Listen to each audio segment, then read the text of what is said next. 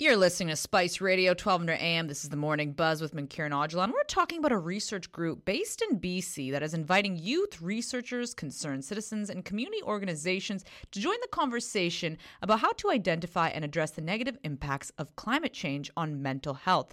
We're now speaking to Kiffer Card, co chair for the summit and assistant professor at SFU's Faculty of Health Sciences. Kiffer, thank you so much for joining us this morning.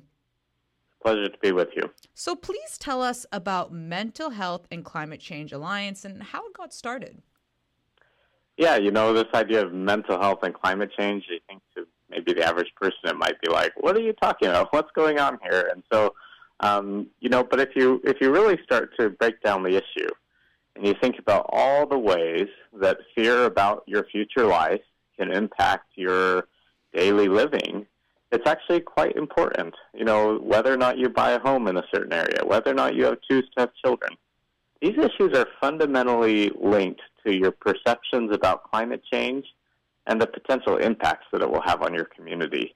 And so uh, the Mental Health and Climate Change Alliance got started in 2021, um, right after a 2020 summit on uh, mental health and climate change. We just brought leading researchers, policymakers together, and we set out an agenda for like, what does this field need to look like?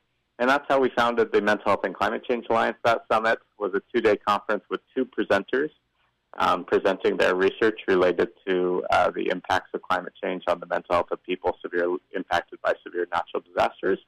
And this year's summit has over 20 presenters and more than 300 people registered to attend. And so it just really uh, you know, identifies the fact that this field has really blown up with interest and research. And so it's an exciting time to share those results and have discussions about these practical issues. Kiffer, do you think part of the reason that we're having this conversation now too is I think about of young people growing up, especially high school students, where they're now talking about climate change and the impact that they could have on their livelihood. Like I remember when I was in high school, we didn't really touch on climate change too much. I didn't only start really hearing about it till I went to university. So how important is it to really talk about it? Because especially young people are so involved in climate change and they're very open about you know how it does impact their mental health. Yeah, I think that's really critical. If you look at the rates of, um, you know, uh, distress caused by climate change, um, in our surveys, you see that, uh, you know, young people are especially uh, more likely to experience distress. There's something like 6% of the population overall experiences some sort of disruption to their daily life due to their worries about climate change. And youth, it's over 20%. And so it really does highlight that this community is really the leaders because they are the ones who are going to be most effective. And we've had this narrative for a long time that, oh, you know, climate change won't impact us for another 50, 100, 150 years. Um, but what we're seeing with the mental health impacts is they're happening today. With the heat dome in BC last summer, we saw a 13% increase in the average levels of climate anxiety across the population. So this is something that's starting to impact how people view the world and their place in it. One of the terms that I first started hearing about was eco anxiety. Can you tell us about that one? Yeah, eco anxiety describes cognitive or functional impairments, and, and basically it describes that sort of distress where you can't focus on the things you need to focus on, you can't do the things you need to do because you're so preoccupied with the concerns about what the climate change um, might cause for, you know, in terms of the impacts on you, your family, maybe your grandparents you know, with the heat wave uh, recently, what was it? Something like 800 people died, um, and many of those people were seniors, and so those were people's grandparents and family members. Um, and so I think, uh, you know, the sort of eco anxiety is a rational response to the pending threat that any time a heat wave or a natural disaster could greatly affect you, or that existential threat of one day this might have a great, much greater impact on your life and um, and for people, you know, experience those impairments, it's uh, it's obviously not what we want because, you know, if you're concerned, you can be a good steward of your environment. You can take action. You can do what needs to get done to advocate for change. But if you have anxiety, that really limits your ability to be an effective change maker um, because that distress can impair you, leading to something we're starting to call eco paralysis. And that means you can't do the sort of things that you need to do um, to to go about your daily life. And do you think part of the challenge too, right, is when we talk about mental health and climate change, and you touched on it there just now, is the fact that people don't feel like they have a sense of control of this particular situation? Yeah, you know, many many things that do cause anxiety in people's lives. Um, we have things like cognitive behavioral therapy and other interventions that focus on helping you just take control of the situation and and make change in your life. Well, that's really hard for climate change because it's such a big problem that is not even on the scale of nations, right? These are international agreements that need to govern out how you know climate change unfolds there are things that can happen on the local level that can make us safer to adapt to the realities of climate change.